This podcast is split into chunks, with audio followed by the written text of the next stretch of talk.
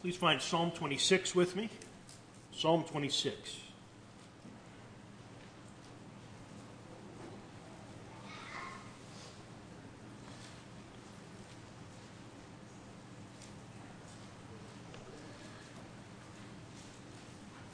Psalm 26. Let's go ahead and start in verse 1 and read it through. Psalm 26 and verse 1. Vindicate me, O Lord, for I have walked in my integrity, and I have trusted in the Lord without wavering. Prove me, O Lord, and try me. Test my heart and my mind, for your steadfast love is before my eyes, and I walk in your faithfulness. I do not sit with men of falsehood, nor do I consort with hypocrites.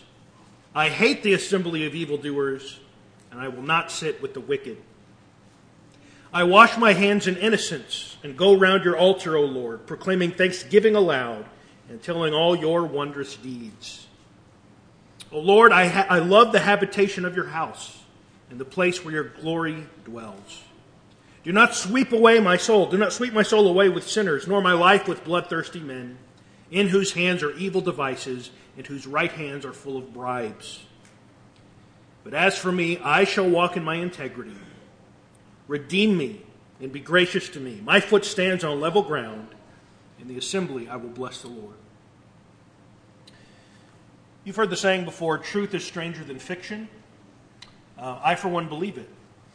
The world is full of facts and stories and coincidences that are much stranger than anything we uh, could ever make up. So, for example, in 2011, there was a small meteor that went through the roof of a house in France. Uh, everyone in the house was, was okay. That's a very uh, rare occurrence, very unlikely. I think this probably makes it a little more unlikely.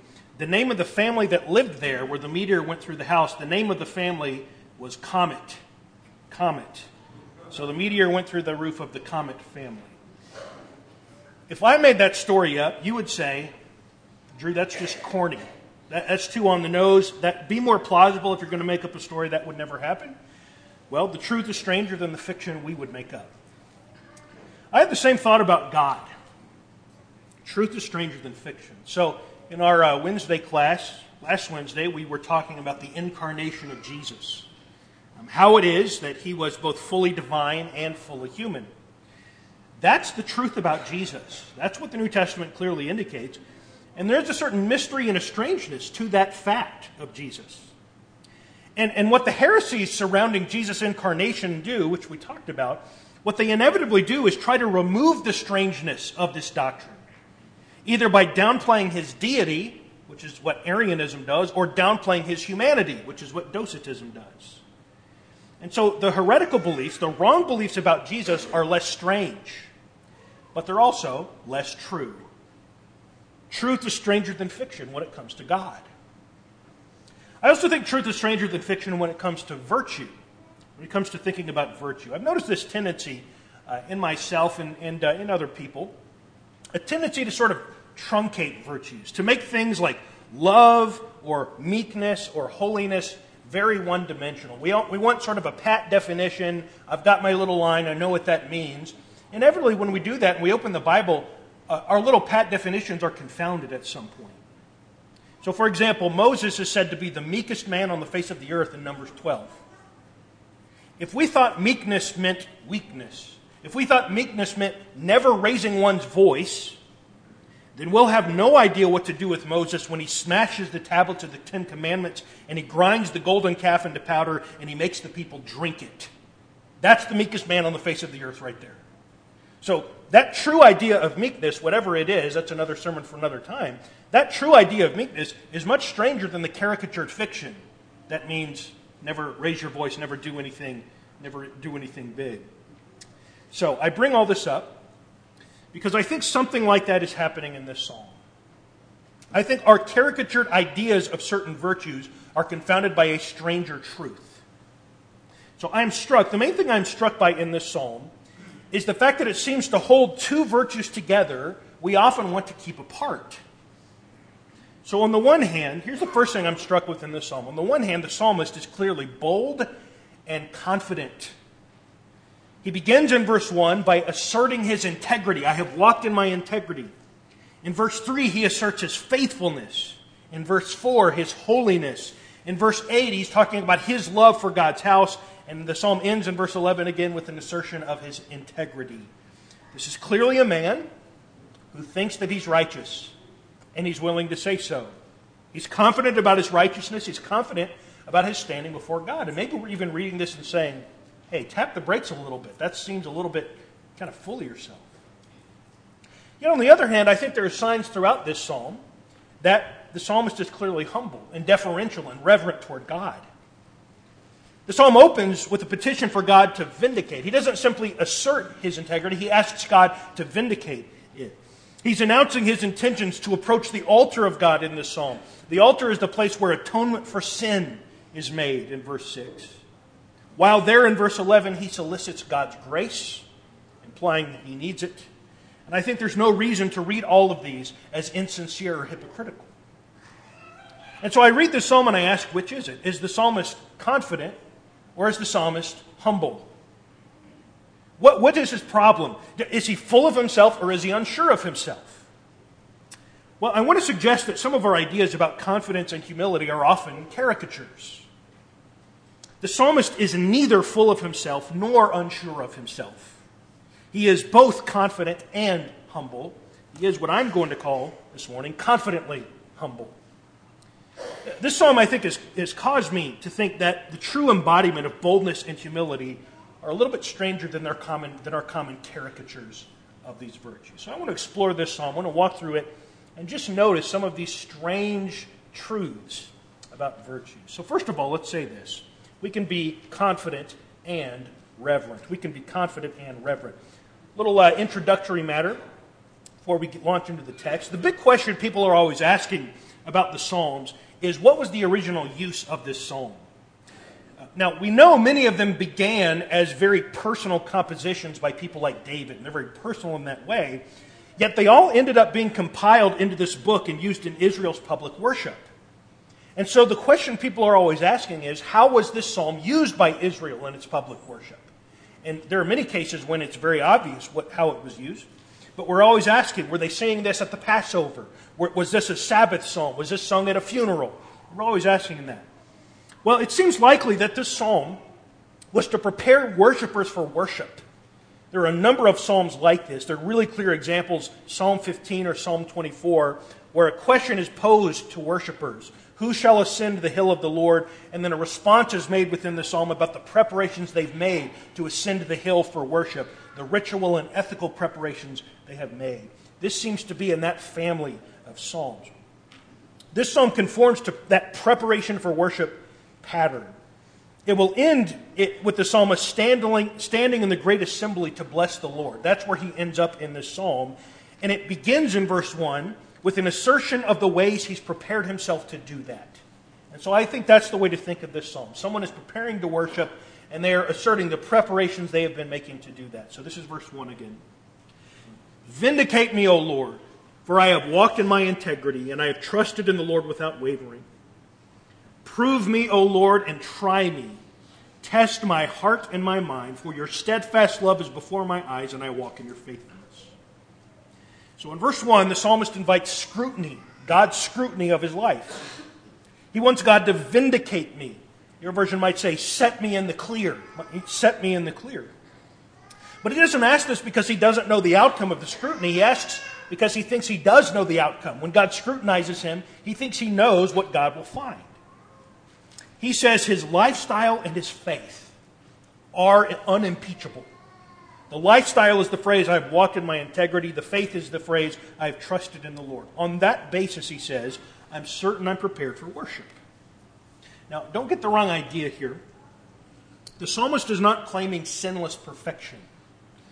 I think there are some misleading ways to translate uh, some of this. Um, some have, instead of integrity in verse 1, blameless life. I have led a blameless life. But the word there literally means whole heart. I have walked with a whole heart, or, or I have walked wholeheartedly. I think integrity is a really good translation of that. Our word integrity is related to the word integer. You know what an integer is? An integer is a whole number. An integer is undivided without division. And what David is claiming is to have that sort of heart in himself a heart without division, a heart without hypocrisy, a whole heart pointed in one direction and not two. And so one man put it this way when, David claims such wholeheartedness, he's not touting some concocted perfection, but an overall consistency. Not a sinless record, but a godly disposition. He's not claiming to be without fault, but claiming to be without apostasy. And I think that's right. In verse 2, he uses the language of refining metal. He says, Test my heart and my mind. God is invited to test the metal of this would be worshiper.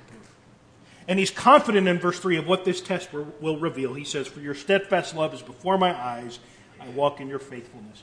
He says, I have lived in constant awareness of God and his character, his steadfast love, his faithfulness. And so he says, being mindful of God's character, dwelling on God's goodness, my life is conformed to those virtues because I am so focused on them. Emulating God has led him to lead a God shaped. So, do you see the strange combination just within these first few verses? On the one hand, the confidence is obvious. He's walked in his integrity and he says so. But I would argue there was also subtle humility, subtle reverence in these verses. So he doesn't simply announce his walk of integrity. He's not bragging to a group of people about how awesome he is. He asks God to vindicate it in verse 1. You take a look, God, and see for yourself. When he invites God to test his heart in verse 2, there, there is an element of evaluation. There's also an element of purification, which is a part of refining metal. Burn off anything that's not walking in integrity. And then in verse 3, he says all this integrity he has in his life is just an imitation of God's. It's his steadfast love, it's his faithfulness that has led the way. You know, all humility really is, is having a true reality based understanding of yourself. Humility is not some put on where we walk around and we you know, flagellate ourselves and we talk about how awful we are and how terrible we are. Often that's kind of a pretense and not true humility. All humility is, is having a true understanding of yourself. And if you have that, of course you will never, never think too highly of yourself. But by the same token, even a humble person can clearly see when they're walking in integrity, just as they can see when they are not walking in integrity. It's no violation of humility to see yourself as you really are. It's no violation of humility when a Christian says amen to what John writes when he says, I write these things to you who believe in the name of the Son of God that you may know you have eternal life. It's not a sin to know you have eternal life and to say so. It's not pride to sing the first song we sang this morning Blessed Assurance, Jesus is mine, and mean it. There's no sin in that, there's no pride in that. Of course, there is a spiritual danger of pride. There is a danger of thinking too highly of ourselves. But I also think there's a danger in thinking too low of ourselves. To be plagued by guilt for sins God has already forgiven is a spiritual danger. To see ourselves as only sinners and not as redeemed sinners, that's a spiritual danger. To have the worst thing we've ever done be more central to our identity than being children of God and being His disciples that's a spiritual danger. To be incapable of receiving encouragement because we are so despondent. That's also a spiritual danger. Now, there are built in safeguards in this prayer. He's not bragging to other people here, he's affirming his readiness to worship. He solicits God's evaluation. He gives praise to God in verse 3 for being the model of all these traits he's trying to emulate. And so we can be confident about our right standing before God and continue to be reverent and solicitous of God. There's a strange thing happening. There's a nuancing of many of these virtues. Let's continue in verse 4. We have another strange combination. And I want to say, number two, we can be hostile and holy. We can be hostile and holy. So, the opening few verses of this psalm are about the positive dimensions of the psalmist's character, his integrity, the godly things he embraces. Well, in verse 4, he moves to the negative dimensions of that integrity. All the ungodly things he shuns. This is verse 4. I do not sit with men of falsehood, nor do I consort with hypocrites. I hate the assembly of evildoers. I will not sit with the wicked. So the integrity the psalmist possesses, he now says, is protected through shunning the company of evildoers who could influence me away from the pursuit of all that good stuff in verses 1 through 3. There is a sort of holy hostility toward those whose eyes are not focused on God. As much as I love you, in equal measure, I hate them and what they do. And I think all of this should remind us of the opening words of the Psalter. In Psalm 1 and verse 1, we are told, Blessed is the man who walks not in the counsel of the wicked, nor stands in the way of sinners, nor sits in the seat of scoffers. The book of Psalms opens actually with a sort of holy hostility. The opening words, Blessed is the man, we're prepared to find out who the blessed man is. Only to hold off for a, a verse there to find out the kind of person who will not be blessed. The Psalms open by telling us we've got to know where not to go. We've got to know who not to spend time with. Because who you spend your time with and who you listen to and what you fill your head with, this will all determine what you become. And what you become determines your relationship with God. So Psalm 26 recognizes this same truth. The person who listens to the wicked eventually becomes wicked. And wicked people will not be blessed. We cannot take our cues from the wicked and sinners and scoffers and be blessed by God at the same time. And so part of righteousness is knowing what to shun. Part of righteousness is having a strong bias against all that is evil. And so the psalmist avoids the houses of evildoers. In verse 6, though, he says, There is a house I want to go to. It's not their house, it's this one, verse 6. I wash my hands in innocence and go around your altar, O Lord, proclaiming thanksgiving aloud and telling all your wondrous deeds. O Lord, I love the habitation of your house and the place where your glory dwells. So all the scenes from verses 6 through 8 are in the temple. In verse 6, we're to imagine the, the ritual washing of hands that takes place in preparation for worship. Now, ironically, I never put this together quite until uh, I was studying. Uh, clean hands in the Old Testament, clean hands are a prerequisite for cleaning one's hands. When you go to clean your hands to enter the temple, ritually wash your hands. A prerequisite for doing that is having clean ethical hands in your life. Do you remember the passage in, in Isaiah where Isaiah excoriates Israel for dirtying their hands all week, doing whatever they want, and being absolutely filthy, and then sort of treating the temple as a laundromat to get clean? I do what I want, I get dirty, I visit the temple, I get clean. We do what we want in the week, we abuse who we want, we exploit who we want, and then we go and do the magic rituals, get clean, and then we get to repeat over and over again. God had no time for that. And the psalmist knows that. So notice in verse 6 what he says I wash my hands in innocence. I've brought clean hands to this hand washing, hand washing ritual. I brought the clean hands of a holy life to this sink, now to be washed symbolically. Having washed his hands, he's now ready to approach the altar. The altar is the symbol of God's presence and God's mercy. Being at this place moves him to thanksgiving and remembrance, verse 7. I go around your altar, O Lord, proclaiming thanksgiving aloud and telling all your wondrous deeds. Notice he's not talking about himself within the temple, he's talking about God's wondrous deeds. In verse 8, being in this place moves the psalmist to praise and worship when he says, O Lord, I love the habitation of your house and the place where your glory dwells. So I think all this worship talk helps fill in what was happening in the beginning of the psalm. He wasn't bragging to a bunch of people how, about how great he was. He was eagerly announcing his readiness to enter God's house. He wasn't being so full of integrity so he could win a merit badge, but so he would be worthy to enter God's house and to sing his praises and not his own. He wanted to be in the presence of God's glory so he could be pro- proclaimed thanksgiving to that God and tell of God's wondrous deeds, not his own wondrous deeds. Well, continue in verse 9. I think we could take verses 9 and 10 as a part of his prayer from within the temple. And his mind shifts back to the hostility side of holiness. Verse 9. Do not sweep my soul away with sinners, nor my life with bloodthirsty men, in whose hands are evil devices, and whose right hands are full of bribes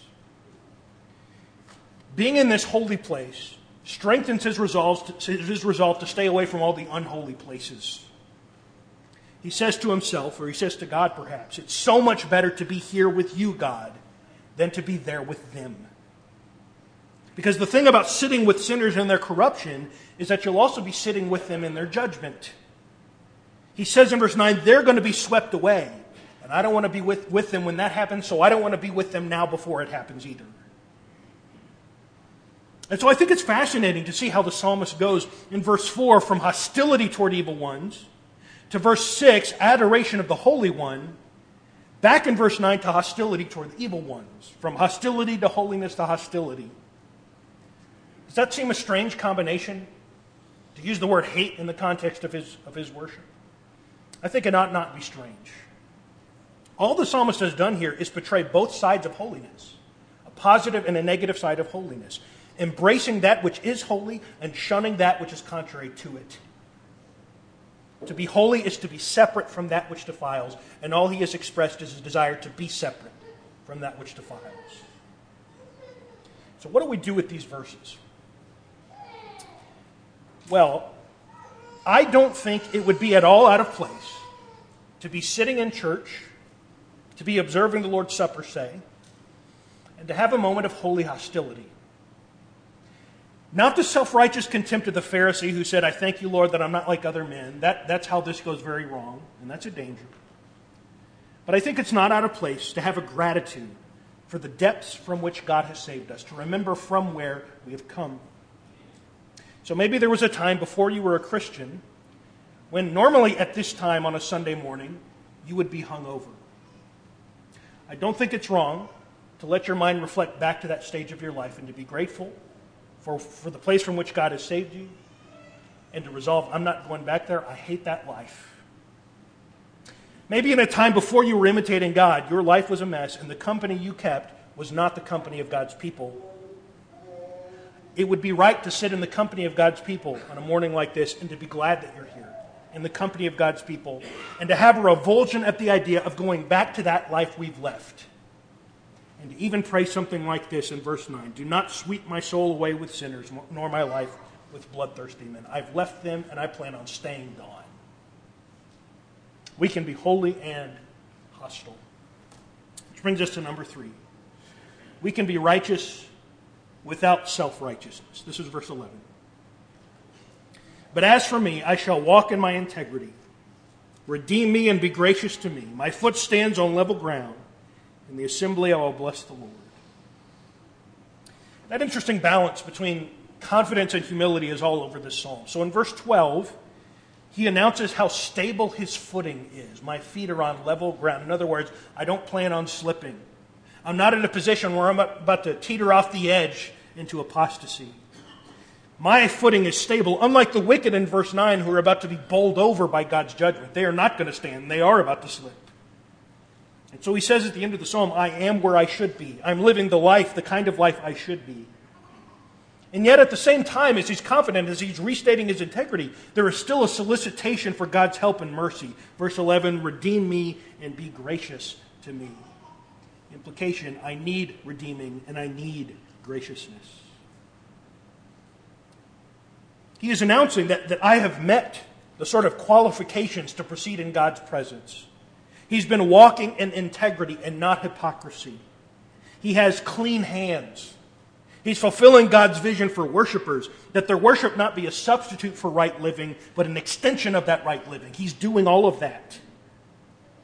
And yet the psalmist still recognizes how much he depends on redemption and grace. He has done all he possibly can this week to be in good standing before God.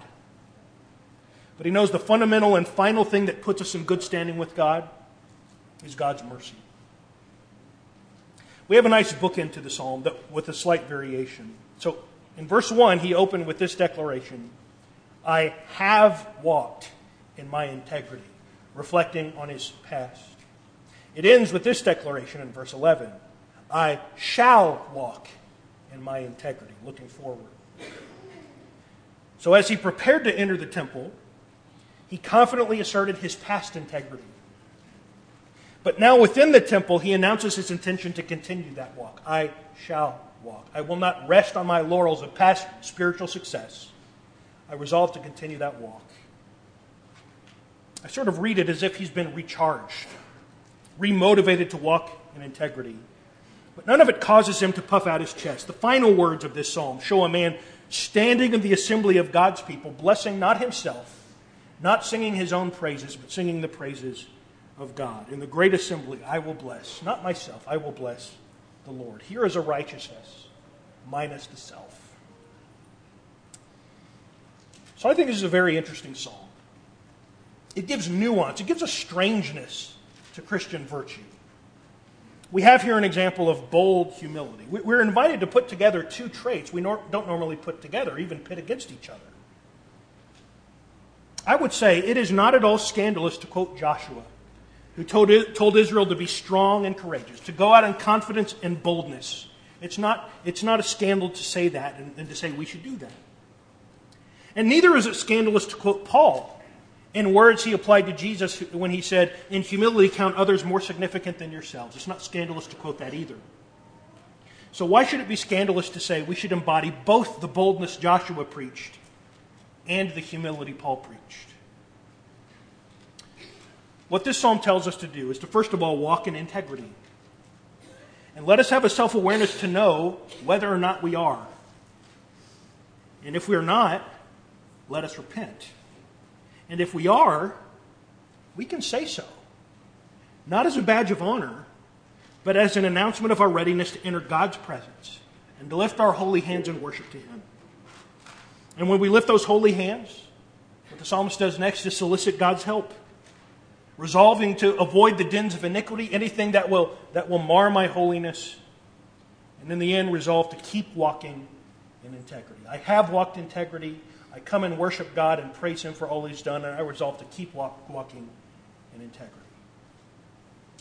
So maybe there's someone here this evening. Maybe you have erred in either of these directions. Maybe you've been sinful proud. Maybe you've been a sort of sinful despondent. Maybe there's someone here that needs to come to get the confidence that can only come by being one of God's children, and also get the humility that only comes with being one of God's children. We are called to be both things to go out in faith, to go out in confidence, and to go out in humility as well. If there's anyone that needs spiritual help of any kind, come forward now as we stand and sing. God is calling the prodigal, come without delay. Hear, oh, hear him calling, calling now for thee. Though you wandered so far from his presence, come today. Hear his loving voice calling still.